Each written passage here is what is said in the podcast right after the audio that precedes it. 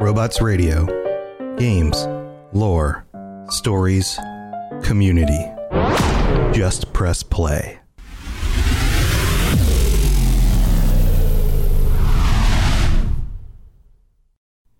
This show is brought to you by our patrons at patreon.com slash Elder Scrolls Lorecast.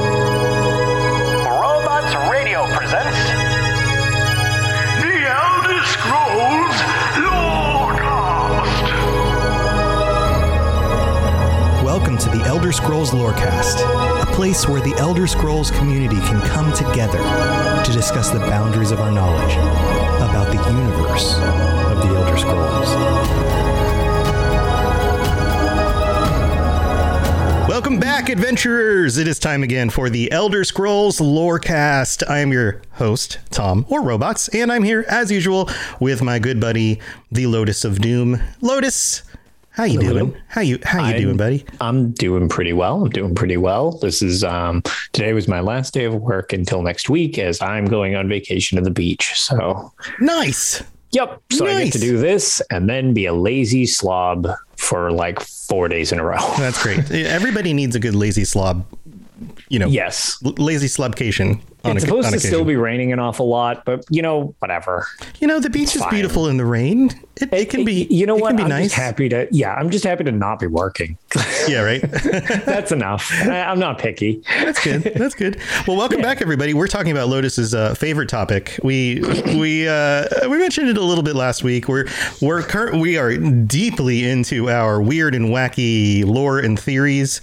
Uh, This is as weird as it gets, as far as I'm concerned. Yeah, so you know we, we've we've we kind of dove in the deep end. This is only the second uh, of these that we're going to do. There's a few more that we could we could knock out. Some of them, some of the theories and things are a little bit shorter. This one's one of the longer ones. And what we're talking about today is Coda. We've talked about Coda a little bit, and we're going to go into this in detail. And I think we might cover this in a little bit different way than we normally do, because friends. I want the weird to soak into your soul. I want I want to immerse you. I want to baptize you in the fluids of the Kirkbride. Kirkbridean fluids. There you Oh, go. That, that, that- no, that's not a that's not a noun I want anywhere near anything from Kirkbride. We're gonna we're gonna we're just gonna There's so douse many you. innuendos. I don't feel like fluids is good here. We're, we're gonna douse you and just make it saturate your every part of your being. And yeah, right. yeah. So yeah, so this is the second in our weird and wacky series. Um, if you didn't listen to the last one, go back and listen to that one because that one's that one's a good one as well. These I love. This is part of why I love the Elder Scrolls stuff is because of the weird and wacky stuff. And yeah, it's only grounded sometimes. right and the potential for the weird and wacky and you know Mm-hmm. everybody's everybody's got like their weird like uh oh thanos did this thing in in iron man 2 and nobody knew it like weird fan theory stuff this is like li- even deeper than that kind of thing so anyway so anyway that's that's what we got going on also um i don't know that i can say anything other than hey did you hear about quakecon that's coming Yeah, that's probably as much as we should say about that. That's it. QuakeCon, also big deal. You guys are gonna love it. Uh, you should t- tune into that in a few weeks, and it's going to be awesome. There's going to be all sorts of cool I stuff. So personally that was greatly announced enjoy today. QuakeCon. Yes, so. QuakeCon. I wish QuakeCon actually had a little more Quake. I really want a new Quake game. I'm not gonna lie. Yeah, I know. I love I Quake. like the one that's out, but I actually really like Quake. I love, I love, I love the uh, like Quake One style Quake. Yeah, the old school arena shooter. That had such a we- all right. This isn't a quick cast. Yeah, this isn't a quick cast. Set it, the, So- the setting's real cool. Settings real cool. All right, so just just we'll give you a little nudge, nudge. Better better go check it out. It's going to be awesome. All right, so um, Coda, Coda, and it's spelled C zero D A, Coda. And so what what is Coda? So let's just get into this from the beginning. Coda is a script for a 64-page digital graphic novel authorized by the ex-developer Michael Kirkbride, who we talked about last week when we talked about Pelinal Whitestrake.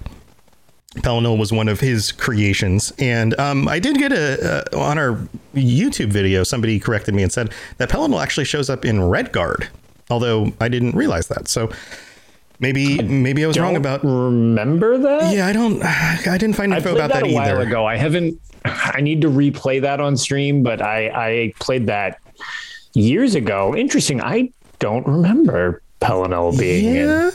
Hmm. Yeah. I'll have I- to. Yeah, I'll have to look more into that. I'm glad. I'm glad that was mentioned then because I I don't recall that.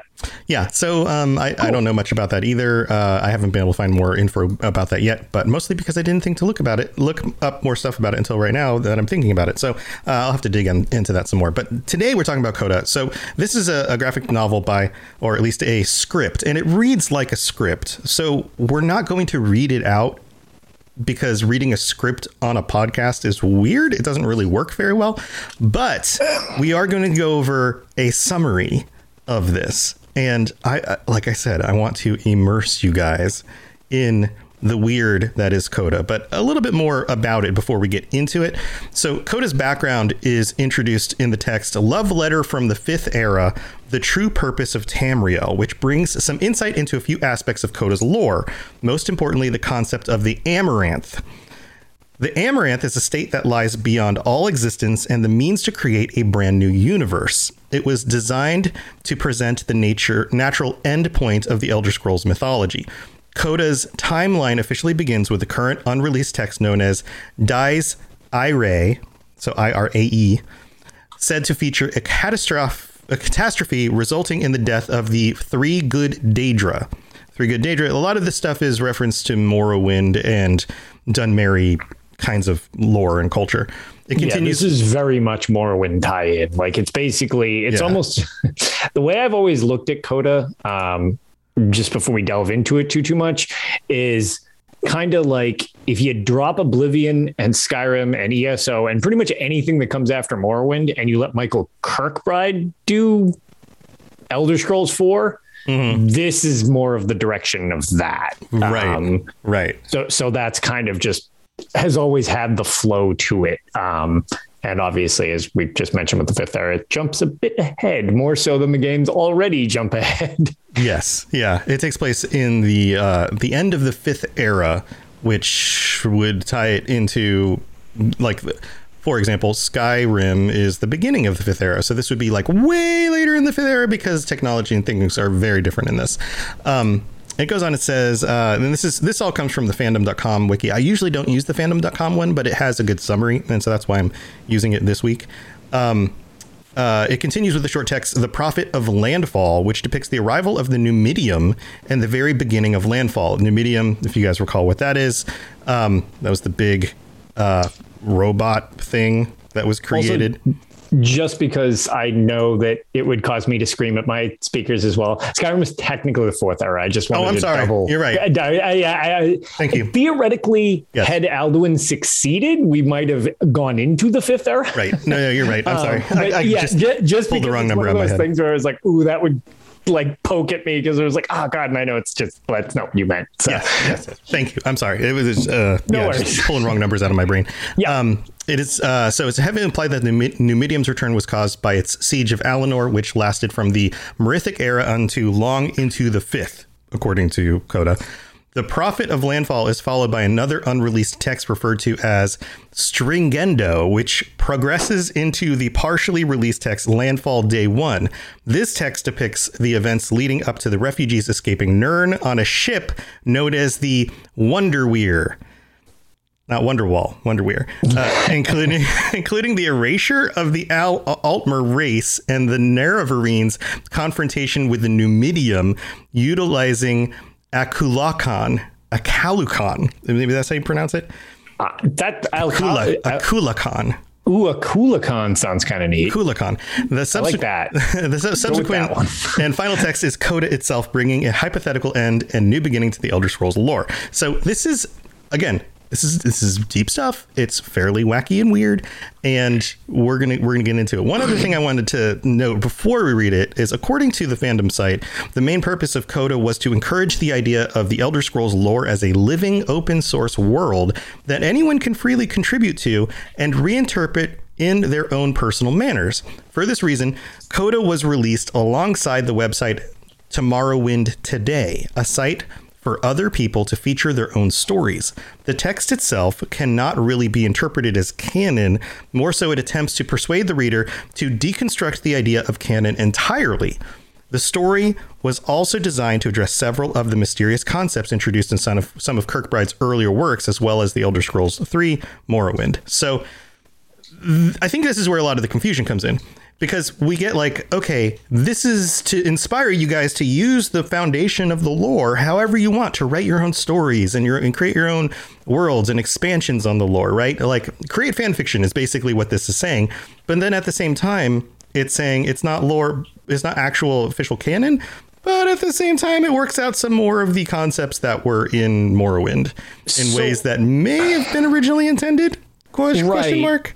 It's also it, so as much as I've made it known that like this is not super my thing, but um, it's not like I want to convince anybody else that this is bad. It's just not something I personally like an awful lot. Although at the same time, it's not without some kind of neat things to it. One of which is this to me has always kind of been interesting just because with Elder Scrolls Online and with talks, you know, publicly with the lore master, where they're like, the lore is, you know, the lore is yours and it's all about these interpretations. It's almost like this is an even more extreme version of that. Like they mm-hmm. actually reined it in on exact, and that's one of the things that a lot of people are oh, well, there's canon, and then there's like, it's like actually nowadays it's actually more organized than even it was before because of stuff like this where it was so much more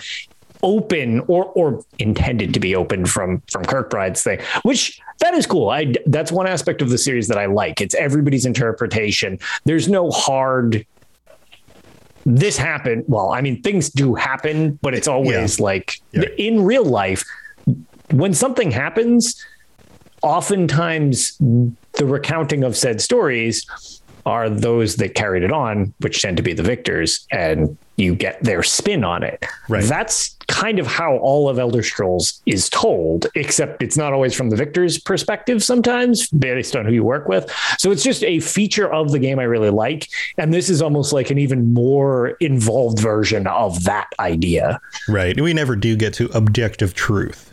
And just like in reality, we never get to objective truth.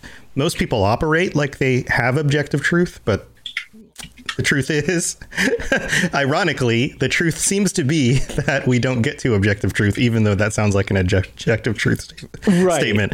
Um, And actually, before we move on, uh, so TES Benefactor from the Imperial Library is actually with us in chat. And um, one thing that I did not know is when Michael, Kirk- uh, when it first came out, Michael Kirkbride apparently tried to abolish the idea of canon from the series, which totally makes sense. Yeah, like that that is totally in line with this. That tracks perfectly. So that's an interesting little tidbit that I did not know about. Yeah, yeah. So here, let's get into it. And I don't know if I will read this. The summary is fairly long. I don't know if I'll read the entire summary all at Yeah. once without stopping, but I Even want to the get summary is big. yeah, I, I want to get through a significant portion of it. Let's just say that, and then we, we may di- dissect some of it, and then take a mid break and then finish it. So I, I think maybe we'll go about the first half or so. So here's here's and this is this is where I want you to wallow around in it. so put on put on your swim trunks and dive on in with me. Here we go. Sometime well into the fifth era, a catastrophic, I already messed up the words, a catastrophic event known as landfall has forced the surviving inhabitants of Nirn to take refuge under the surface of the moon Masser. Those refugees who escaped from Morrowind have reformed a sprawling new community known as Ald Sotha in the Velothid, also known as Morrowind 2, built from the burrows of titanic worms. The winds on the moon's surface make it too hazardous to traverse. When the winds die down during periods referred to as landfall season, all inhabitants of Velothid are permitted to make pilgrimage to the moon's surface. However, the dangers of the journey deter most people from taking it, and because of this, many have forgotten where they originally came from. The narr- narrative opens on Jubal Lun Sol, a Dunmer noble of the old salt merchant house Sol, a bloodline said to be registered by Coda. He is overlooking from the balcony of his under manor, reminiscing about his first pilgrimage and con- and, cons- and consultation with memory, capital memory, and the capital Wheels of Lull, L U L L, not L O L. The setting flashes back to the year 5E 892 during the 88th landfall season. Jubal Lun Sol travels with his wealthy friend Hlaalu Hir, H I R, through a worm tunnel on what is to be his first pilgrimage to the moon's surface. Jubal appears sheepish and slightly anxious, while her, here, we'll just call him here, who has clearly made the pilgrimage before, is much more optimistic. Upon exiting the tunnel, they look upon the remains of Nirn, now the wheels of Lull, an interlocking skeleton of fiery debris, gears, and other mechanical apparatus, as well as what appear to be incomprehensible mathematical equations we may just want to equation. stop here because um, there's there's definitely some things to dissect in this as as we go. Um, I was thinking we would just keep going, but I think we need to. Okay, so one, the the way that the words work when uh, Kirkbride writes things, this idea of like under manner, like he's inventing a lot of words and combinations of words to describe things. What I would assume he thinks as um, uh, to consolidate descriptions without having to describe them in more detail, but really that just makes you go, what is that? right?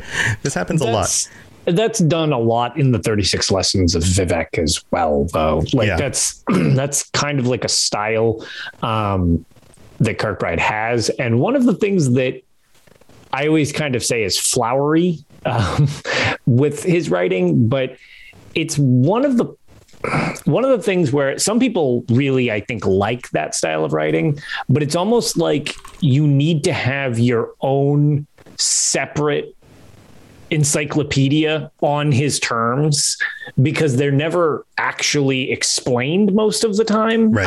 um, Right. so you know th- there's a lot of references to races and planes of existence in the 36 lessons for example that literally aren't in the rest of the series. So like why would you have a grounding point? and it's like well maybe he didn't get to them or maybe they just didn't explain them or come up with them yet. Like it was just i always think of them as kind of information to one day be.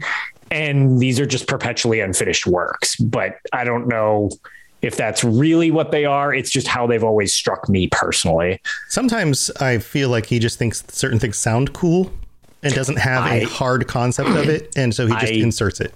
will agree with that as well I could be, I could be wrong, but I, no, that's something that I I tend to kind of agree with. Um, you know, and for better or worse, uh, d- like I said, I think some people really like that style of writing, even if it's not for me personally, which it isn't. Right. But so this last section, um, they look upon the the remains of Nirn, now called the Wheels of Lull, interlocking skeleton of fiery debris, gears, and other math- mechanical apparatus. So who knows? Is was Nirn mechanical to begin with, or was the civilization down there just developed enough that they had lots of me- mechanical things? And then appear what appear to be incom- incomprehensible mathematical equations. How do you see that? Right? Like, what does that even mean? Are pieces of paper flying around with math on them? Like that doesn't mean, that doesn't make any sense, right? And I guess from the way that I was saying that, like he speaks very flowery, um, or or you know, very poetic, is many people are essentially like when you're watching Twitch, like we're live right now, or you watch this on YouTube, or you listen. Theoretically, those are, if you want to be fancy about it, you could say you're staring at mathematic equations. Sure. That's not Right. really what the best explanation would be, but you could put it like that. So I almost wonder if, um, without jumping ahead into the TV section, uh, I'm almost wondering if that's part of what it is. Like maybe he's Right. referring to some type of screen or something like that, or you know, is a is, is something like a, a car, a Dwemer sphere. Technically, that would be based on mathematic equations. Maybe he's poeticizing a physical construct or something like that. Right. A lot of this can be chalked up to potentially poetry, right? Yeah. Um, So it's like poetry, like stuck within prose. Um, yeah, there you go. so uh, it goes on and says, uh, back to the present day. Hir visits Jubal in his undermanner, and Jubal appears hesitant to share the results of his marriage proposal to the High Alma. Al Almalexia, High Alma. There's Could be. There's there's commonality in those words. Hir, a busy man and in a hurry demands he spit out the news. To Hlaalu Hir's astonishment. Jubal excitedly states that the High Alma had agreed to marry, allow him to marry her daughter. Hir, both cheerful and confused, wonders how Jubal managed to convince the High Alma to agree to a marriage so far outside of her caste. Confirming Hir's suspicions, Jubal states that there is a catch, that he must hunt a specific thing to prove his worth. Given it is sacrifice season, capitalized, Hir believes the High Alma has sent him on a suicidal pursuit to kill a worm. Jubal denies this and states his actual target was picked by memory, capital memory, that he must hunt and kill the Numidium, a notion Hir finds amusingly ludicrous. Jubal Lun Sol and Hir travel together to a corner club owned by Hir. Sitting in a booth, Jubal says he needs a cat. A request that Hir is reluctant to fill, but eventually gives into. A skinny Khajiit comes to their table and hands over a bag of skooma on the house, which Jubal smokes from a pipe. Jubal then perceives himself back in the Velothid worm tunnels. Though different from before, he is greeted by the ghostly Wheels of Lull with, quote, women's eyes appearing within its cogs. Again, more poetry just kind of stuck into the prose, right? Jubal and Hir eventually find themselves walking through a multi leveled marketplace at Ald Sotha. Uh, privately overseen by Hir's family for reasons concerning Jubal's marriage, the friends are interrupted by two mysterious ghost like apparitions in the form of fingers, referred to as the digitals. the digitals point at Jubal accusingly, seemingly frightening the market's crowd into hiding. Something glows to the left of Jubal, but he pays no mind, instead, telling the digitals to quiet down, as their loud noises are distressing the pedestrians. While Hir attempts to turn Jubal's attention to the growing light to his side, in which the people are truly hiding from, the digitals accuse Jubal of trying to be a condescending groom. Jubal asserts he is merely shopping for a weapon, to which the glowing light reveals itself to be Vivec, who states that he may be able to help him. Okay, time to pause again. so we have these two walking through a. They're getting visions of things, right? They decide to go shopping for a weapon. Fingers, ghostly fingers appear. Everybody runs and hides.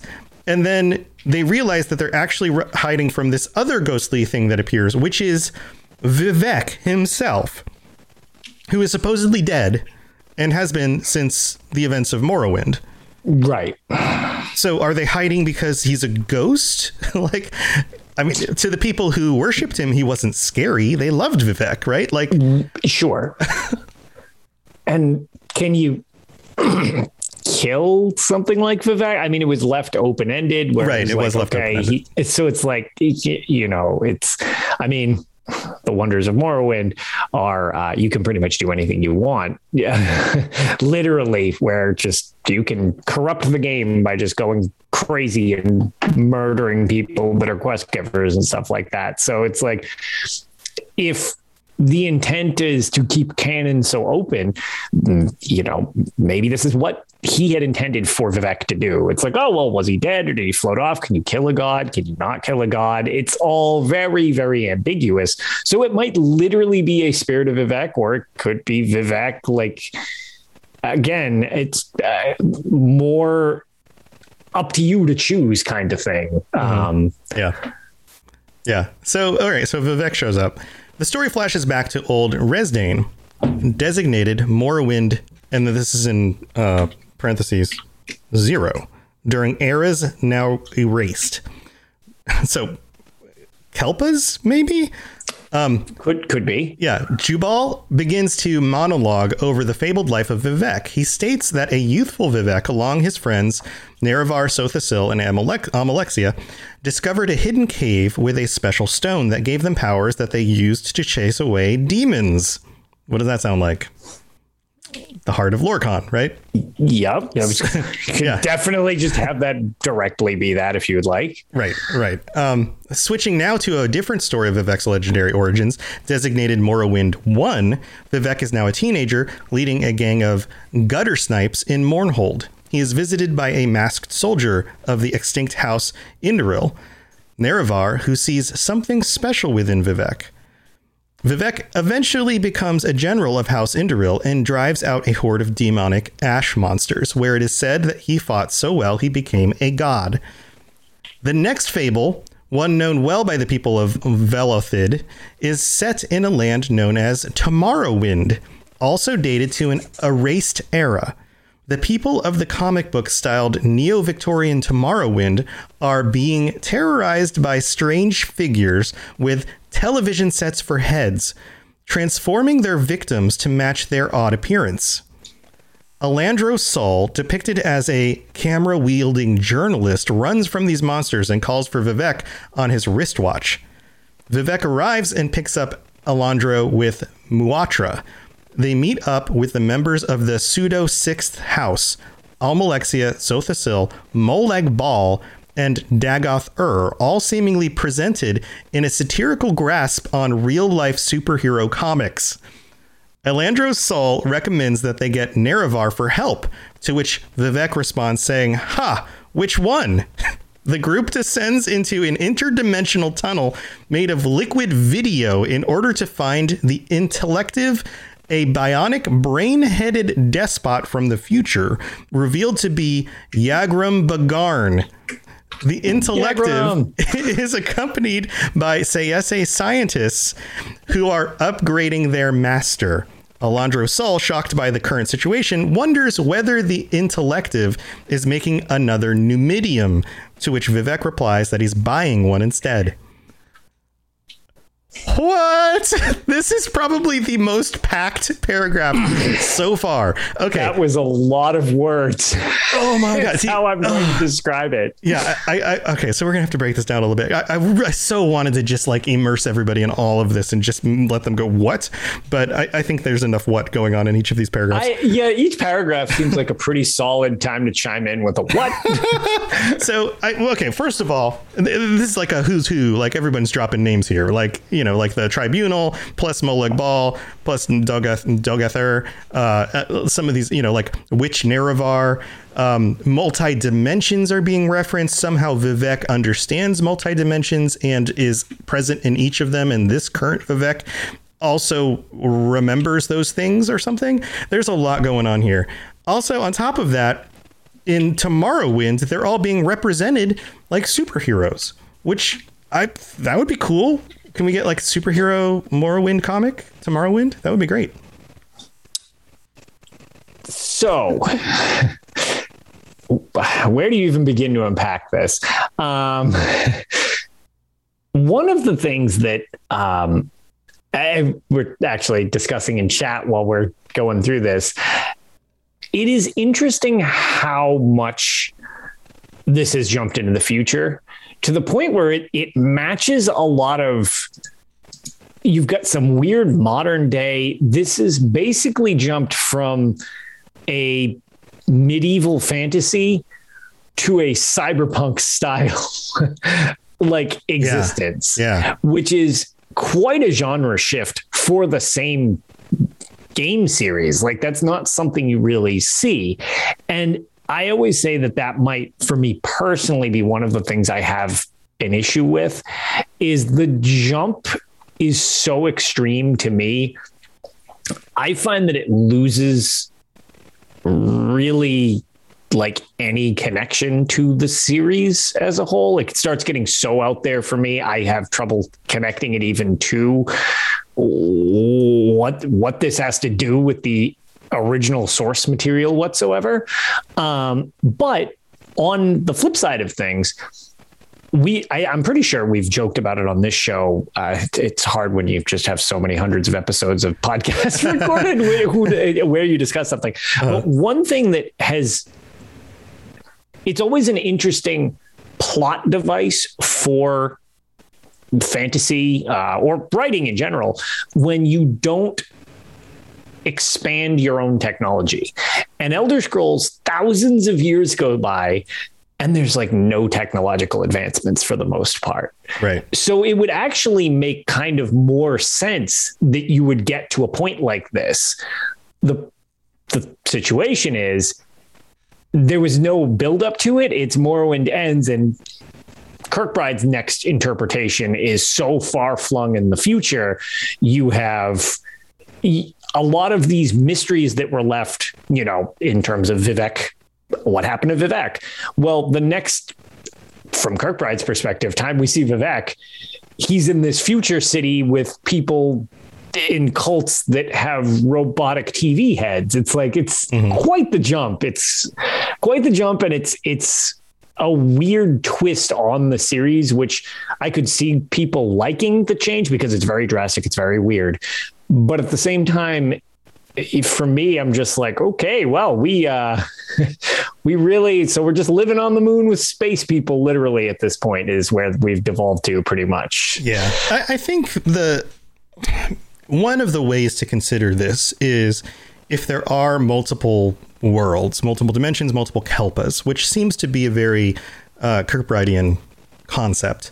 That yes. this is being written from a different uh, a different kalpa than say the the one that all of the rest of the games in the series are in. Does that make sense? I, I think I think 100%. what he's no, doing I, here. I totally agree with that. Yeah, I think what he's doing here is he's going, okay, so if we if we have this multiverse, for lack of a better term, um, similar you know similar to something you would see in the MCU if you've been watching the Loki stuff or or um, a bunch of other sci-fi and fantasy go into this concept of multiverse. But if if the Elder Scrolls exists within some sort of multiverse uh, cyclical system, and some of the characters in the Elder Scrolls are powerful enough to then somehow exist outside of that, then they would have knowledge of the entire multiverse. And this story takes place in a version of Tamriel that doesn't happen in the one in the games. And one of the things that plays into this is this idea that like J- just because it's a new Kalpa doesn't mean everything is new and different. Just because it's a different concept of, of a universe or uh, it's one of the other strands of the multiverse doesn't mean that there isn't also a Vivec and an Almalexia and a Molag Bal or a stand in for those roles that share similarities. And that may have something to do with the way that this story is playing out. It's it's a different place. It's just using a lot of the same names because it's a it's a weird mirror universe of the one that we're we're aware of. But right. It, but it has gone down a very different path. Yes. And I don't know, for for better or worse, like I not that this is realistic, but it honestly to me, even though it's not my thing, is more realistic than the stagnation that actually happens in the series. Yeah, yeah that's like that's, that's one thing about it that is always one of those. I'm like, huh. It's weird that in many ways, as weird as this is, it's more of a realistic parallel than never really progressing. Yeah, yeah, it's true. I mean, if you look at human history, we spent, I mean, Homo sapiens have been around uh, some some estimates between 150, 250, 300,000 years, mm-hmm. and it was only until about uh, what was it, 40,000 years ago that we even had uh, agriculture at all. Yep. And then you get to the end of the Bronze Age was around 2000 BCE. And then we have basically like the, you know, the Iron Age and the forging of steel. And that that went until I don't know another few thousand years. It wasn't until what maybe five six hundred years ago that we have the origins of science at all, mm-hmm. right? And then like the printing press and all of that stuff, and, and then everything took off. Yeah, and and the that ninety nine percent of the knowledge that we have now about the universe, life, and everything, the technology that we have has come about in the last hundred and fifty years. Like it's right. Like the the slope of advancement is um uh, exponential. So Yes. So yeah, this could be something that at the end of the fifth era could very well be be a real thing. But um, but you're right. Like a world that just kind of exists out, you know, out there for thousands and thousands of years and doesn't advance at all is a little bit weird. But then again, maybe with magic, you don't need to advance. That's always something I've heard um, from from like a how do you explain this trope perspective, and they're like, well, you know, you've got magic, and it's like I totally get that too, um, and I guess it would be, and I not that I disagree, but it would also be more believable if everybody had like telepathy or there's reference to uh, you know th- there are some weird bits in the series um in in one of the public dungeons in Elder Scrolls Online, you find out that the Dwemer weren't just telepathic necessarily. They had this weird little helmet apparatus that allowed them to use like tonal frequencies to contact each other. Right. And I'm like, okay, so cell phones, like cell phone hats. They had cell it. phone hats, Like, yeah. Yeah. So it's like, it's, I guess what it is is when this much technology is thrust to the forefront, it's a little more jarring than kind of subtly having it floating around in the series or Mm-hmm. total stagnation, which fits with the theme maybe more, but is less quote unquote realistic or probable. I, I guess probable is a little better than realistic because none of this is supposed to be realistic. That's not really the point. Sure. All right. Well, let's let's get back to the uh, the summary here because we've, we're already like uh, half an hour plus in, and we got to get through all of this. So um, so we'll try to we'll try to keep it going. Um, Jubal is shown sitting in his study. He breaks away from the Tomorrowwind story, stating that after the return of Numidium, time stopped making sense, and the inhabitants of Tomorrowwind were forced to live inside the moon in an event known as landfall. However, Jubal believes he was he has found a way to escape from landfall. He also believes his ancestor Alandro Sul knew how to escape too. The setting returns to Tomorrowwind in a reminiscent documentation of the whole ordeal. Alandro Sul narrates his memories of Vivec and the pseudo Sixth House, praising them as super people capable of doing the impossible to save the world. He concludes by saying that he can't imagine a world where their kind of impossible isn't possible. Back to the Ald Sotham marketplace, Jubal tells Vivec he is not supposed to see him yet. Vivec then teleports himself and Jubal back to the Sol Under Manor, where Jubal states that the people who just witnessed him teleport are going to think he is cheating. Vivec vanishes after Jubal turns his back on him, which makes Jubal believe Vivec has forgotten the things he had once said, a flaw he intends to fix. Following this, Jubal walks over to his balcony and calls, calls upon his servitor to send a micro wasp missile message to Hlaalu Hir immediately. this is like there, there's so much in this part that is like super people. It's going back and forth between the setting of Tomorrowwind and then Ald Sotha in the marketplace and Jubal talking with Vivec and Vivec And- forgetting things that and then realizing that he shouldn't be teleporting people because he's quote cheating. Cheating what? Che- Cheating cheating, at life, Right. Che- cheating at life. I will say uh, this is totally surface level too, but I, I can't with Tomorrowwind. I just, I mean, I get it, like because I mean, when you think about it, like. uh, New England. Okay, all you did was just add new to England. It's the same thing. So Tomorrowwind isn't even that, but it's just, oh my god, it Yeah. sounds so cringe. Yeah. Yeah. Yeah, no, totally. It sounds like one of those movies that gets like a well, that was a that was clearly a C minus. Yeah. Right. On the flip side, landfall I think is a really cool name for like a catastrophic event. So Oh yeah. Yeah. that that sounds awesome. It's like Redfall before Redfall was a different game entirely, and the community had to understand that they weren't all correct, uh, and it wasn't Elder Scrolls Six. That's true. That's true.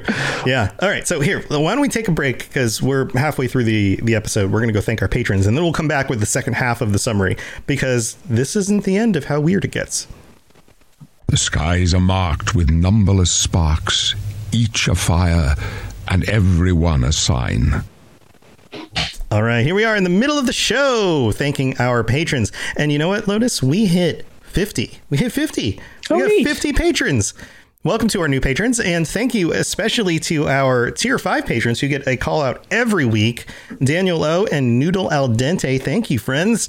And thank you to all the patrons, including our, uh, you know, tier one, tier two, tier three, and tier four patrons. If you would like to join us on an episode of the Elder Scrolls Lorecast, which will be in two weeks on the 29th at the end of the month, then if you are a tier four supporter or higher, then you get to join us and we can talk about whatever topics you want. You know what I think would be really fun, Lotus, is to discuss some of um, some of our patrons' own like head canon that they've come up with just playing through the games, things that may or may not have a whole lot of, you know, truth or you know I mean, in in Sea Chasers game, there are no divines. There are no divines. Yeah, like he- we already know his that. headcanon. Yeah, I love it. Yeah, yeah. But I think this would be really cool, like a head headcanon episode. So if you want to talk about your head headcanon and your experiences playing these games, then come on, join join the cr- join the club, join Right. the club, friends. Maybe we could hit fifty five patrons by the end of the month. That would be insane. That would be amazing. And Was Ulfric Stormcloak actually a plant? Who knows?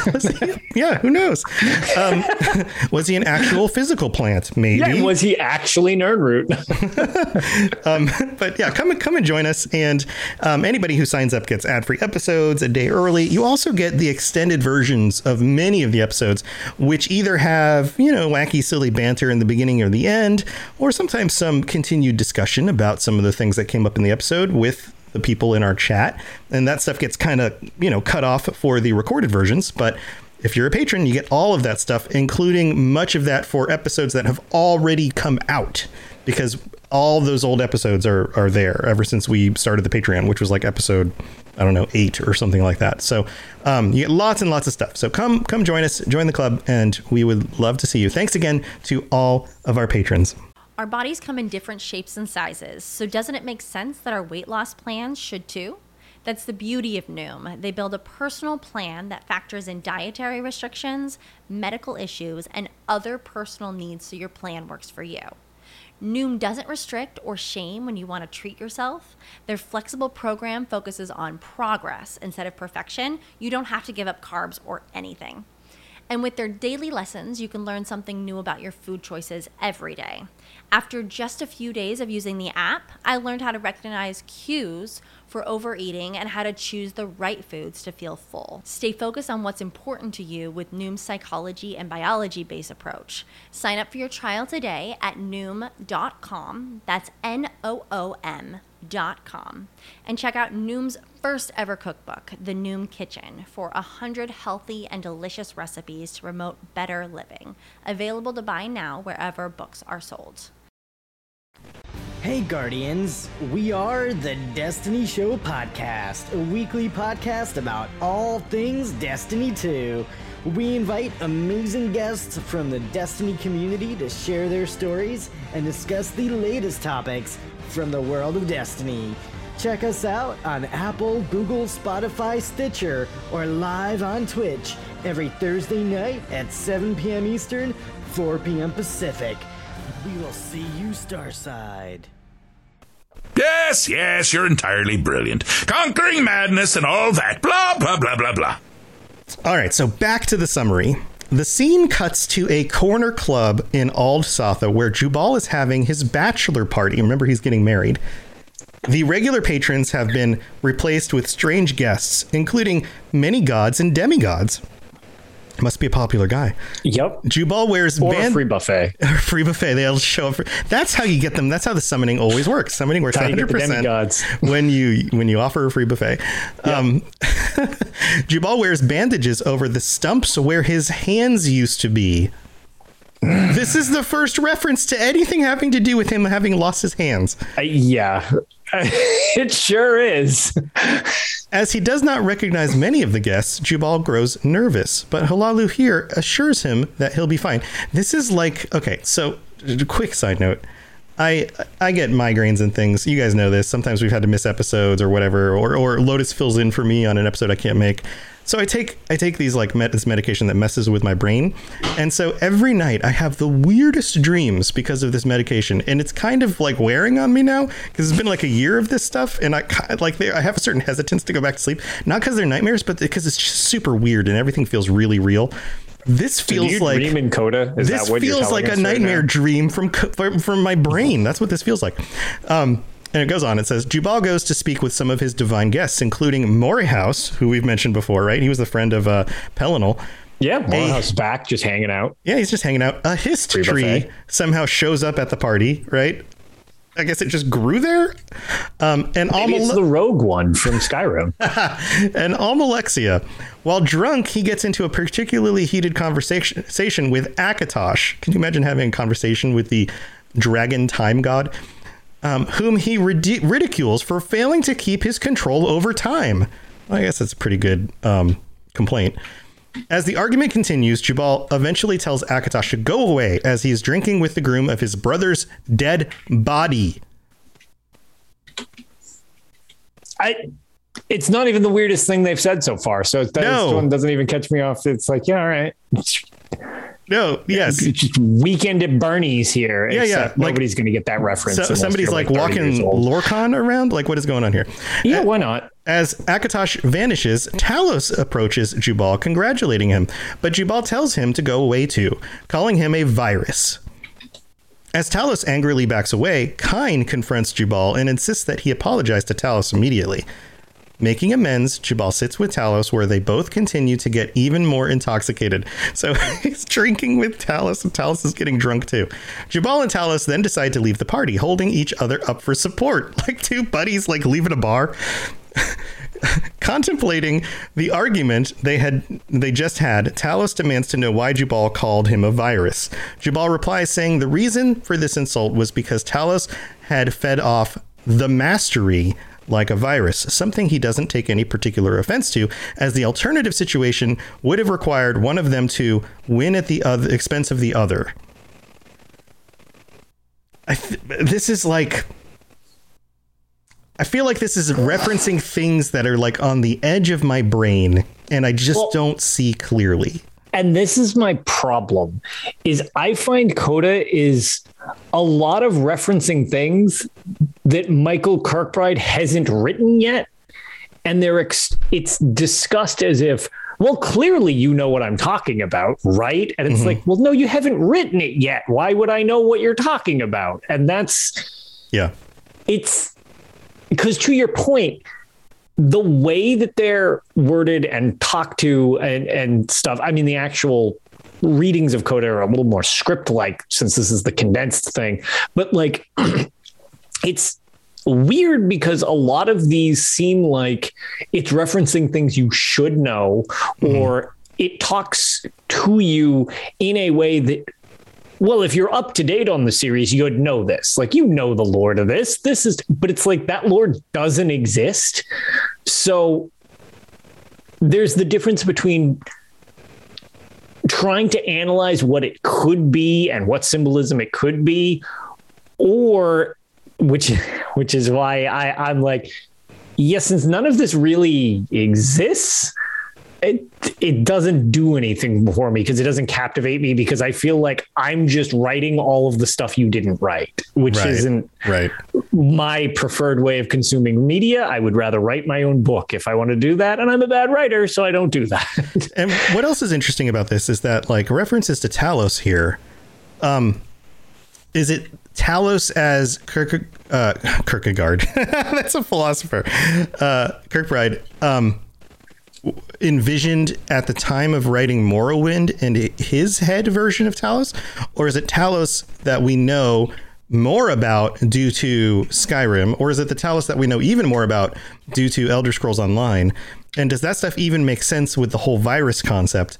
You see what I'm saying? Like Kirk Kirkgard yeah sorry Kirkbride what I'm just mixing up words all over the place this thing's breaking my brain um so I'm sure people have a hundred theories about these things because obviously they do so let's let's get on with it on, on that note, just Yeah. before we do move on, so we've been talking about Vivec. Okay, is Vivec a ghost? What, what canon ending? And one of the things that I appreciate uh, Fragile Shark uh, confirming for me, all of a sudden I'm like, wait. Amalexi is dead too. She died before Kirkbride even left. Like Right. this is, and hers isn't hers isn't ambiguous. She's dead. Like oh yeah spoilers in the tribunal expansion murder orgy. She she, she kills Sotha Sil, so she dies. Like Yeah. it's she goes nuts. Like that that one's not even ambiguous. So she's just hanging out. She's back, I guess. That's fine. Mother Morrowind is apparently also eternal and lives on the moon. So Right. No, it's it's clearly a different timeline because the Numidium Oh, like yeah. continued sieging Alinor forever. Right. the yeah, uh, which that's you know that's that timeline and and to that point dragon breaks as a concept which are really neat for the series but they're also a get out of jail free card that can be used. Mm-hmm. You can dragon break your way into this if you want. Like and it doesn't even that's why i don't get too hung up on yeah. lore canon because it's like well i mean Everything and everything happened all at the same is time. The fact that there is no definitive, just a single timeline. So Right. Right. All right. So it goes on and says Talos and Jubal Lun Sul exit the uh, subterranean tunnels leading to the surface of the moon. There, Jubal points to the remains of Nirn, stating that the arena.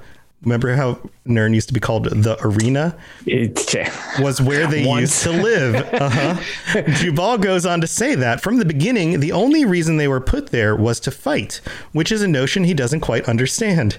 Talos, as he begins to transform into Lorkhan, tells Jubal that he is lying and that everyone, or I'm sorry, anyone who has cut off their own hands already understands. Jubal had the arena in reach, but decided to refuse it he's turning into Lorkhan. So is this is this a hint that Talos and Lorkhan were always the same? right. That's that- which I guess.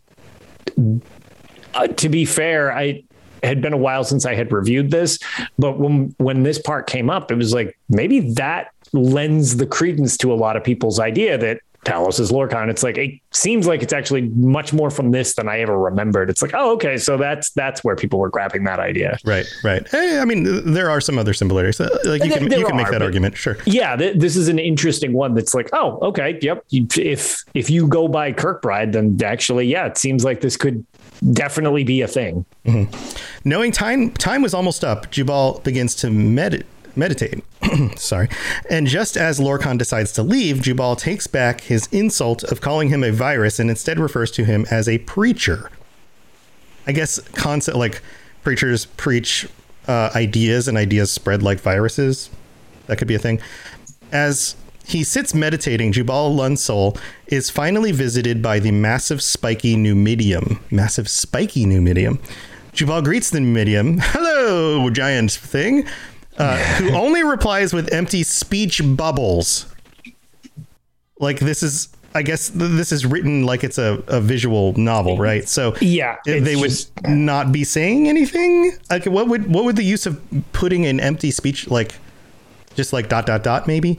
Um, yeah, it, it's it's like you're typing in an MMO and the little speech bubble comes above somebody's head, But nothing comes just says out. dot dot dot. I Yeah. assume that that's. And and given the circumstances, I assume that's literally what's popping out of people's heads during this with actual like sounds because it's like okay, this is clearly the type of situation we're in. So it's like, yep, people are manifesting little speech bubbles. I assume. I guess so, right? And it makes sense if this was like the if that's the concept is it's a visual novel. So let, let's review this. Jubal um, greets the Numidium, who only replies with empty speech bubbles, stating he has to kill it now. Hello, Numidium. I must kill you. As he promised no tricks, the Numidium agrees to shrink to Jubal's size for the time being. Jubal decides to start his confrontation with the contrarian Numidium by reciting scriptures from each of their respective cultures, the Dunmer and the Dwemer. Beginning with the words of his people, Jubal delivers a line from Sermon 11 from Vivec's writings. According to the codes of Mephala, there is no difference between the theorist and the terrorist. Even the most cherished desire disappears in their hands. This is why Mephala has black hands. Bring both of yours to every argument. The one handed king finds no remedy. When you approach God, however, cut both of them off. God has no need of theory, and he is armored head to toe in terror. 36 lessons of Vivec, sermon 11. So this this goes on to explain why his hands were cut off because of this right here. Yep. Knowing every assertion made makes the Numidium want to destroy more and more, Jubal continues with the words of the Dwemer, in which he simply repeats "no" over and over again. Jubal states that while the Numidium wants to wants to think of its philosophy as never underestimate the little guy, it is really only coming off as a brat, which gets nobody anywhere. what? Jubal goes on to reveal that the Numidium was itself a disappearance, the disappearance of the dwarves, their attempted escape from existence, which begs the question of why the Numidium keeps trying to come back. Jubal asks the Numidium if it has some sort of unfinished business, to which the Numidium replies saying, maybe. I love how nonchalant that was. It's just like, Like, yeah, yeah, maybe. Robotic shrug. This makes Jubal incredibly frustrated, as that is the magic word, and they both promise to not use any tricks. like, The Numidium reiterates, What? stating, gray area, gray maybe. Oh, so maybe he's referencing the gray maybe. Maybe the Numidium is a philosopher here. With these words said, Jubal's assumption of the Numidium was proven correct, and he yells at it that the whole time all it wanted was to win, which the Numidium affirmed with a simple yes. Jubal, who had finally gotten what he wanted from the Numidium, apologizes to it before decapitating it with an empty speech bubble. So this breaks the the fourth, the fifth wall. I don't know how many walls we've broken at this point. Grabs the many. speech There's no bubble walls left. from the animation and chops the Numidium's head off with the empty speech bubble. While Jubal lay exhausted over the Numidium's corpse, the Digitals returning saying, saying that there is no more wheel or lull, and that the time for union and Amaranth has come. This is like ushering in the end time, right? The next day, Jubal is ready for his wedding, clad in the brass shell of the defeated, defeated Numidium. As he is preparing, however, the room is flooded with Morag Tong assassins, led by Hlaalu Hir. A micro wasp missile appears and begins drilling into Jubal's forehead. Jubal tells his old friend to call it off to no avail. Hir only replies stating that this is painful for him too. Jubal, growing ghost hands, pulls out the wasp himself and proceeds to kill off the Morag Tong assassins. While fighting, Jubal asks Hir what hurt him the most, which Hir discloses was that Jubal never told him what the Wheel of Lul had said. I don't even I don't even know where to start with this part. how about we we start with just like so all i can again i if this is your type of writing that's i don't mean to disparage you um because i i do like a lot of michael kirkbride's ideas but the the one thing that I just like imagery to these things when when listening to this, one of my favorite images of this is just casually a weird thing like, oh, it's just drilling into my forehead. Would you please make this stop? And it's like, nah, I can't help you, man. Sorry, And- it hurts me too, friend. Yeah, but I have no, to do it. Well, fine. I'm going to spawn ghost hands out of my nubs, which I cut off Out of my nubs. intentionally in order not to have hands. But now I do have hands But now I do have hands because Right. it's convenient to me to have hands. because I need to So pull have- things something out of my head, right? So so I do that in this just weird for the sake of weird situation as far as I'm concerned.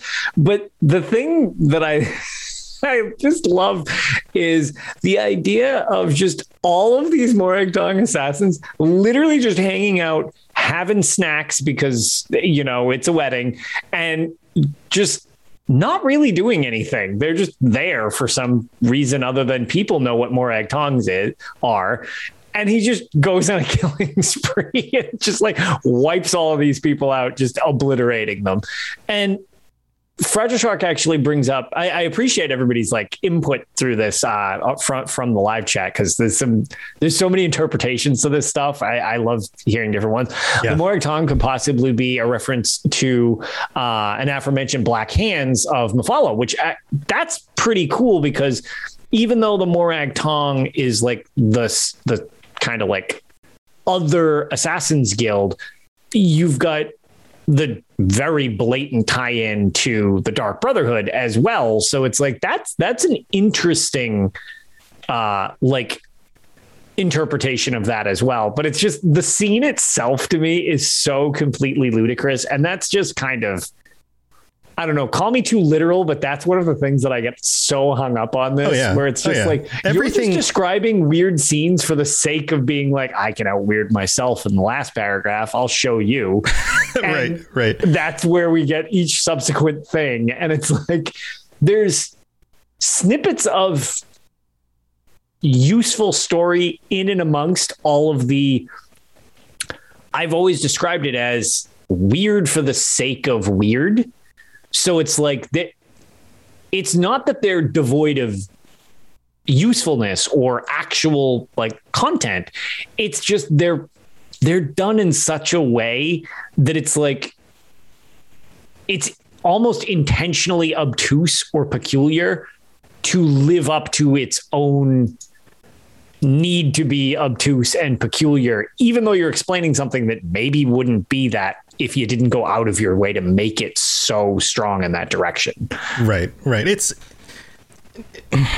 this writing and and other stuff like uh like the lessons of Vivec.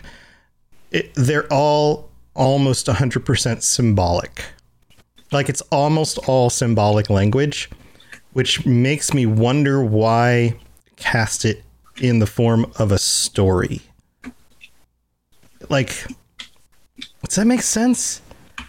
Like it, Yeah, it's and it's kind of like I don't I like the reason why you have a story is so the story can be followed and you can you have uh, for example the you know the arc of um uh like a champion or a um what's it called the um uh uh, the hero's journey that's what it's called. So you have like the hero's journey right? And these things like this harkens back to some sort of hero's journey kind of story.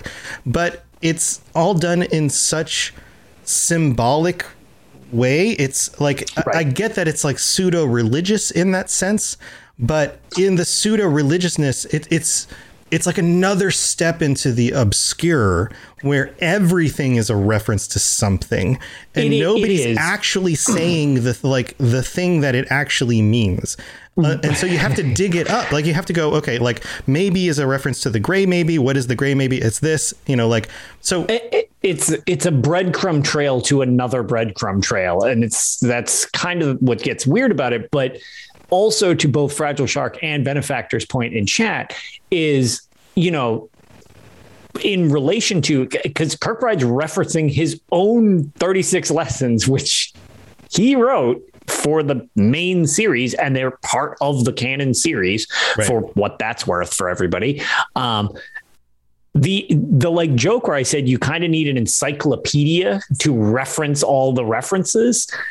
It's actually more so when you look at Michael Kirkbride, it's he's his own ex- encyclopedia to himself because without understand like you're dissecting Michael Kirkbride and his writings as much as the story that is being portrayed. I find a lot of times right which Right. gets weird to your point because then finding the actual kernel of if everything is symbolic then what is, is- literal Right, yeah exactly That makes And sense. Like there's yes. no like it, when everything becomes symbolism, there's no literal core. It's just here's like all symbolism does is it points to a greater or deeper concept or truth, but in this mm-hmm. case, in this case, concept.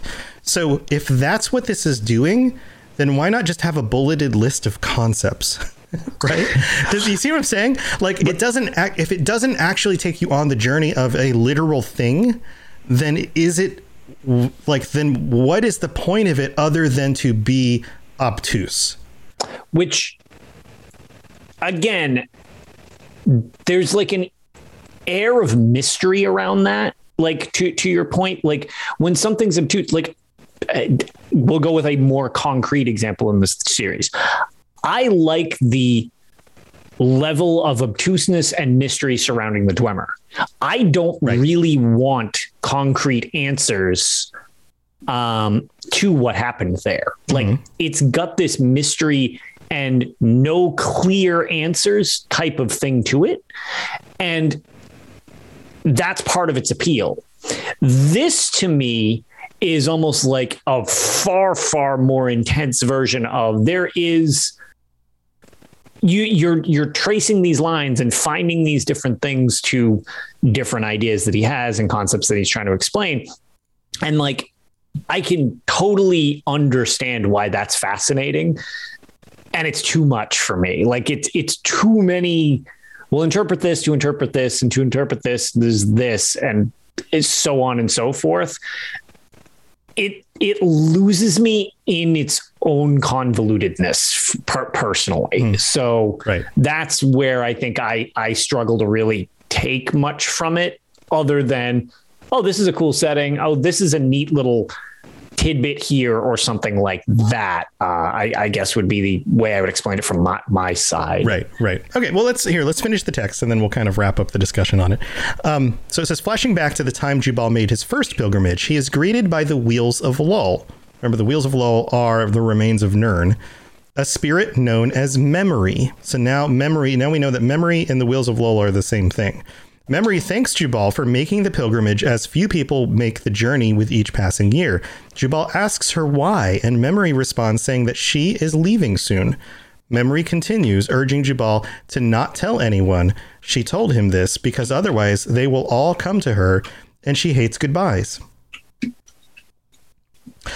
In the present, Jubal continues to kill the remaining Morag Tong assassins, finally getting to Hlaalu Hir, whom he proceeds to choke to death.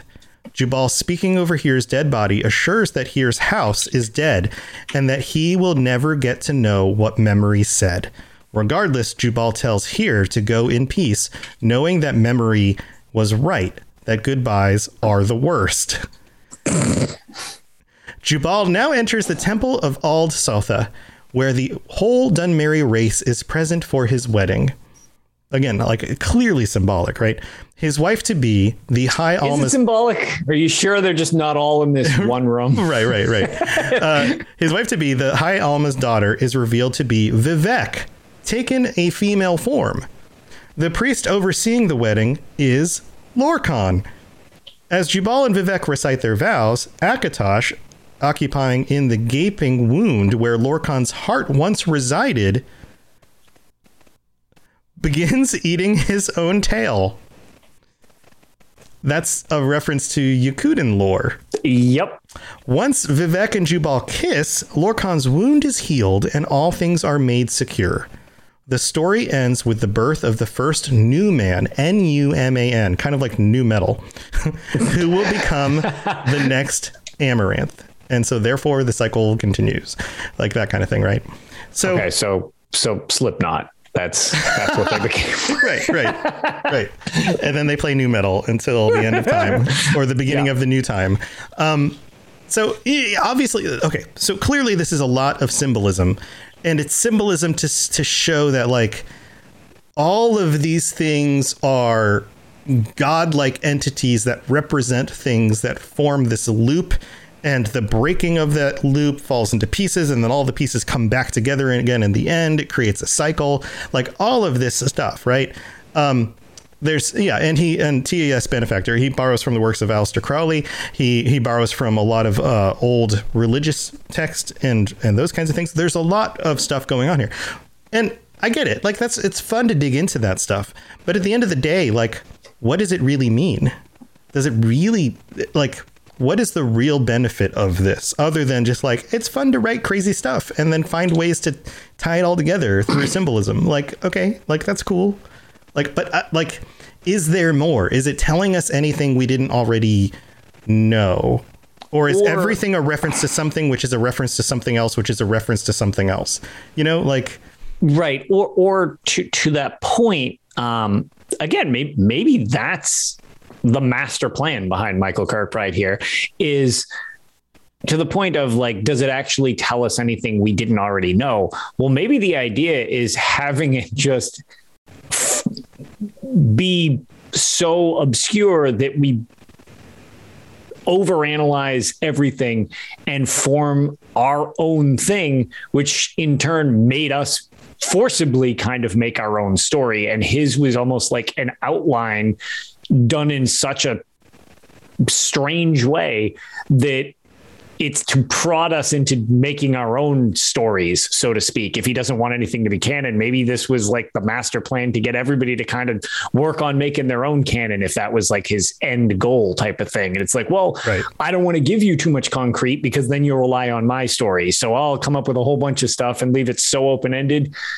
You'll analyze this to the point of making your story, and then look at all these stories that have been created. And it's like, well, it was was it were you analyzing what I wrote or were you filling in the blanks that I left type of deal? Which again, not sure that that's the the point to it, but it's just another possibility. You know what I would think would be okay. So the other thing that gets me about this writing is, um, and and you see this a lot in uh, religious literature, like the point at which, and here's just an example, the point at which it talks about the fact that he doesn't have hands because they're both cut off. It very soon follows up with why that is a thing because it has a reference there and the importance of that thing in dealing with the numidium and the reference. Like all of that stuff is stuck into the same section it's as if the writer only thought to include that in that section of the writing because that's when it was important to share that information and a good story will uh, if if a story cares about the reader it will usually take that information and plant it way earlier in the story does that make sense like when yeah. we get a description of um, Jubal in the beginning, why aren't we given the description that like he looks like this? He is missing two of his hands. He's like like take all the things that eventually have important meaning and explain them or note them or foreshadow them earlier in the story so that we get those things into our head so that we realize that those are paths. And when we see those things um, come back up later we remember oh yeah i did remember that he didn't have hands. This is why. When you Right. take when you take those important details and you only ever mention them in like a one little short section because that's where they're important for symbolic reason it makes them feel like you just came up with that in that moment and then you paid it off right then. And it was like a last minute thought and you didn't actually include it in other stuff earlier. Um like how many times do you watch a good movie and the things that like the conversations or the things that are brought up in the first act come to fruition in the third act and you go oh that's why that's so and so said that thing and then this thing happened here at the end yeah i get it Yeah. you know like like Right. that stuff brings you through the story like there's there's a reason why that stuff works um um, and TES Benefactor says Coda is supposed to be a comic, so in a way he missed artwork would help share the story that isn't in the text. That's true. That- um, very, but, but the very same thing happens, and it's not just Coda. The same thing happens in like um, Vivec's uh, lessons. Yeah, the 36 lessons. Yeah, oftentimes there are concepts that become important in like lesson six, and then they're only they only exist in six and seven, and they're not brought, brought back up anywhere else, and they weren't hinted at before that, and there is no further. You know, and the idea that like, and then once that concept wasn't useful, all of a sudden he just grows ghost hands, and now he has hands again. You know, like that. That's not Right, satisfying. You know, like I I agree with that. Um, uh, where it it does it's tropes are tropes. You know when when they're just kind of there until they're not needed, Right. Which is Right. a, it was a weird way of doing things in many cases. Um, but to to the comic aspect or or the, I mean, you know, a, a graphic novel kind of way. One very strong point to this series, which I strongly recommend. It is free. You can just Google Coda with a zero and you'll get there. Um, you the artwork to this, even though I don't like Coda, um, the artwork is really cool. Uh, re- really cool. And I actually think if you like this, it it adds so much to it. So like just the text are fine, but like add the artwork to it, and I actually feel that it adds a lot to it. Yeah. Yeah. Um, Fragile Shark in chat says, or ghost hands are themselves a metaphorical portrayal of his inability to commit to cutting off his own hands. But that doesn't. um, He already he already gained the benefit of cutting off his own hands because he was able to destroy a god, meaning the Numidium. Um, and then the hands were like And we could we could go into this forever, and I am by no means the the end of any concept of of how this lore should be interpreted. Oh, me either. Like, if I wasn't making that clear enough. Right. This is and that's yeah. This is a like, this discussion is- to get a discussion started, right? And there are there are definitely people out there who have studied this and will say this is what this sentence means, this is what this means, this is what this means, this is what this means, and they will go through everything and they have in their heads what everything means based on reading through all these other works and connecting all the dots. Like I get Right. that, and and I'm sure some of them have some really firm reasons for why they believe certain things mean certain things, and so therefore this is what this whole thing means. And that's great. And- that's awesome. And if, if you have concepts on that stuff, I would love to ha- I would love to hear it because I think that that stuff's interesting. I think what Lotus and I are saying is that like all said and done, is it a bunch of noise for no reason? Like what is what is And- ultimately of value in this? I'm Right. It's just is it just fun for the sake of fun because it's like a mind puzzle? Okay, Right. That's fine. And that's, I think, what it is to get out of it. And to the writings themselves, the point almost is your interpretation of it. Like that's kind of what little concrete gold there seems to be in Michael Kirkbride's writing. Right. Is that it's to kind of grab your take on it. Right. Mine might be much more surface level because I'm like, this is flowery nonsense. Uh, to a series that I like, and I think Michael Kirkbride um, comes up with some. It, it- we made reference to this last episode where I think he comes up with a very creative, very unique because it takes. uh, You know, we'd mentioned his connections to real world things or other writers or other stories, but I love the way. I mean, some of them I actually did not know that, like. Um, who who is the author that um image well whatever it's oh um Aleister Crowley I guess I I did not I I didn't know that that was a reference to somebody specifically. Like I don't know who that is. So uh in, in that example it's like I didn't even catch that. But like you know d- for example followed up with like Dune or something like that. Yeah okay like he he draws from everything. Fiction is usually drawn from other fiction, and you make it into your own. I love his creations because Morrowind, as I've long said, is my favorite video game, and that is so Michael Kirkbride in a video game. Like Yeah, it yeah. really is. And I've always said that I think that Michael Kirkbride is super great when he is run through at least one editor sure. and Yeah. then it makes something that I truly love. Right. The problem is I don't like unshackled Michael Kirkbride. It gets too weird, too metaphorical, too self self-referential where it's like I I can't keep track of you referencing other things that you made up that you referred to in another reference of something you made up. It's like that that to me is so just stretched out and and unclear that I, I my interest wanes. Whereas when Right. it's consolidated down, I think there's like that's when he's at his best writing is like, oh, condense what he's saying, and man, you get some cool stuff. Yeah, ultimately, I think from the perspective, and we- we've got to wrap up the show because we're running out of time. We got the Dungeons and Dragons lorecast starting in 15 minutes. Yeah, who um, thought Coda ran long? yeah, imagine that. Uh, but like when it really comes down to it, does this have any bearing on actual in-game stuff? Right? Is this does this have any bearing on what we understand about the lore already? And if the one thing that we can gather from this is Kalpas are real, alternate universes are real, cyclical time is a real thing, that's helpful to know that much. But then again, he did write the whole thing in order to say nothing is canon. So does it does it actually have any real implication on the game that we love and the reason that that's why we're talking about it? I don't know.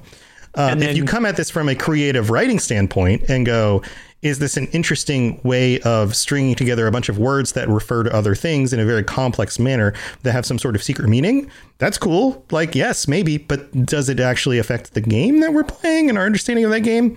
That's a, di- that's a very different thing. Yeah, and without being weird myself, uh, you kind of run into this problem of if you want to say that what he was writing here is yes like that's that's the goal is that like nothing should be you know nothing should be canon and it should all be open-ended and weird and whatever you get that side effect which makes it so that well i guess it doesn't really matter what happens in the series and it also by default makes this really not matter Right. or you don't think this matters because it's super uh, obscure and bizarre, at which case it doesn't add anything to the series and it doesn't matter. So no matter what, I tend to think this doesn't matter.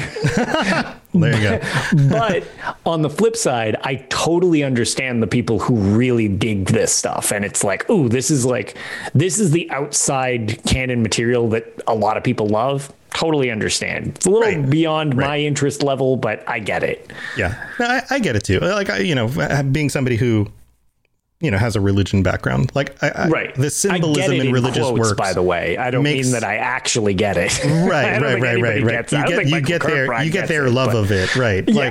Like, like, and and and I like that too. Like, I enjoy, you know, like. Uh, the love of religious works and their un- understanding the symbolism, um, but what's interesting about religious works is that sim- the symbolism is was inherent to the culture that wrote it. So if you were in that culture, you would have understood what it meant. It wouldn't have needed to be decrypted. Like um, the phrase that I like to use in reference to this is if I was to write a short story and I had one of the characters say, "What the heck? I told you a thousand times." That's not meant to be literal. right? and we all understand that because we use that phrase in our culture. But if I was to write that in a story and we go a thousand years into the future, somebody reading that a thousand years from now may not understand that that's not meant to be literal. Um, It's and, and that's the way religious works work is that the culture that wrote them, if you were in that culture and you read that, you would get the symbolism. You would get that, like, this character is a joke character. This character is symbolic of something else, you know, like, and that's what we're missing here. Is that And we why nobody lives nobody lives here right nobody Right. lives in Right. like the only person who lives in the culture of coda and the the stories you know the lessons of vivec is Yep. michael kirkbride like he's the Right. he's the sole inhabitant of this culture right, and, some people try to learn it but he's by get- himself Yeah, right. You get those different interpretations because it's us looking from the outside in. And, you know, to have it just as video games as a whole, localization. I mean, it was much more common back then. Um, but, you know, a, a example would be like Final Fantasies. When those were localized, sometimes you lost story parts or story parts changed because they're like, people aren't going to get this. Yeah, like if we put this absolutely. to the West. So that that is on full display when you have religious texts and stuff like that. It's a lot of it is in in you know short terms. It's localization to your life as opposed to from one language to another. But like Right. it's a culture to a culture, so it's it's interesting. yep hey lotus we got to wrap up the episode buddy this Are has you been a going lot to be of late fun for your next show? yeah, yeah, it'll it'll be fine. Hey, you know what's fun about the next show is that um, Stuart, who does the show with me, Dungeons and Dragons Lorecast, is a big fan of uh, Bethesda games, you know, Elder Scrolls and Fallout and all that. Um, they were doing a giveaway. He's in Australia, and it was only available to people in that side of the world. He won the giveaway. He got a Really? fa- he got a Fallout chair and a bunch of other stuff. Like he was I one of the that. winners. I actually reposted that for that all my? New Zealand and Australian friends. I Yeah. like, man, I wish I could. I, did the want same that thing. Stream Deck holder. Yeah, I, I- I want that Pip Boy Stream Deck holder. It's so Yes. cool. Yeah, I did the same. I saw that thing, that giveaway, and I, I told Stuart, I told the guys from Roll the Cast who are also on the Robots Radio Network, and I was like, "Hey, you guys might be interested in this. Go ahead and enter." Yeah, Stuart won. That's nuts. That's awesome. That's so cool. Um, but what what do you have going on? What do you want to share before we head out?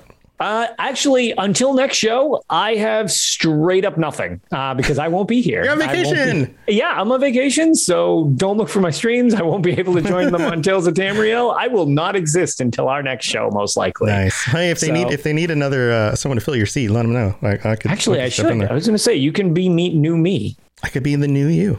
Yeah, I like this idea. Yeah, we both have beards, It's true, and glasses. we're wearing hats and, And we're glasses. wearing hats. We're like the same person, Yeah. sort of. Um, It- it- pretty well, much. that's, that's awesome, dude. Basically same. Enjoy enjoy right. your vacation, and um, hundred percent, I will. Yeah, and uh, I don't know what we have going on here. I've, of course, we've got all the shows at robotsradio.net, all the fun stuff going on with, you know, the network and all that stuff. Um, we have the Rocket League, the Rocket League, the Rocket Club. Rocket League is the game my son was playing earlier with his friend. Uh, the Robots Radio Rocket Club. So if you're interested in doing your own podcast and want some help with that, I'm happy to do that. We've got a bunch of awesome creators that are part of that community. And check out robotsradio.net for that stuff and all the other shows on the network. If you're looking for more shows, we've got all sorts of lore shows and a bunch of other stuff as well about all the video games and stuff you guys love. So thanks everybody for tuning in. Until next time, try not to go crazy um, decoding Coda. And if you have any thoughts on any of this stuff you'd like to share, we'd love to hear from you on the Robots Radio Discord. All right, everyone, we'll see you next time. Stay tuned if you're interested in Dungeons and Dragons, which you should be. Stay tuned for that. That will be coming in just about 10 minutes. All right, guys, see you later. Bye, everybody. Thanks for listening to the Elder Scrolls Lorecast. If you have something you'd like to contribute to the show, please reach out to us at Elder Scrolls Lorecast at gmail.com or on Twitter at ESO Lorecast. I really appreciate you listening, and I'd love to hear from you soon. You've been listening to the Robots Radio podcast. Smart shows for interesting people. Check out all the shows at robotsradio.net. Are you an avid player of the Elder Scrolls Online and looking to take your game to that next level? Well, the Red Diamond Courier podcast is here to help. I'm Bob Chichinski. And I'm Dogbark24. We are two experienced players aiming to help others learn and improve through in game knowledge and references. From PvE to PvP and everything in between. There's sure to be something for you in the Red Diamond Courier. We, we hope, hope, you check, check us out. out. Thanks. Hey, I'm Pylon. And I'm Doc. And if you've ever played an Elder Scrolls game, you've probably used UESP.net to help you find information about a quest, dive deeper into lore, or really learn anything about the Elder Scrolls. But did you know we have a podcast too? Every week, we bring you the latest in Elder Scrolls news, dig deeper into topics surrounding the game, and have a ton of fun while doing it. You can find us on your favorite podcatcher by searching the unofficial Elder Scrolls podcast. Can't wait to see you all there.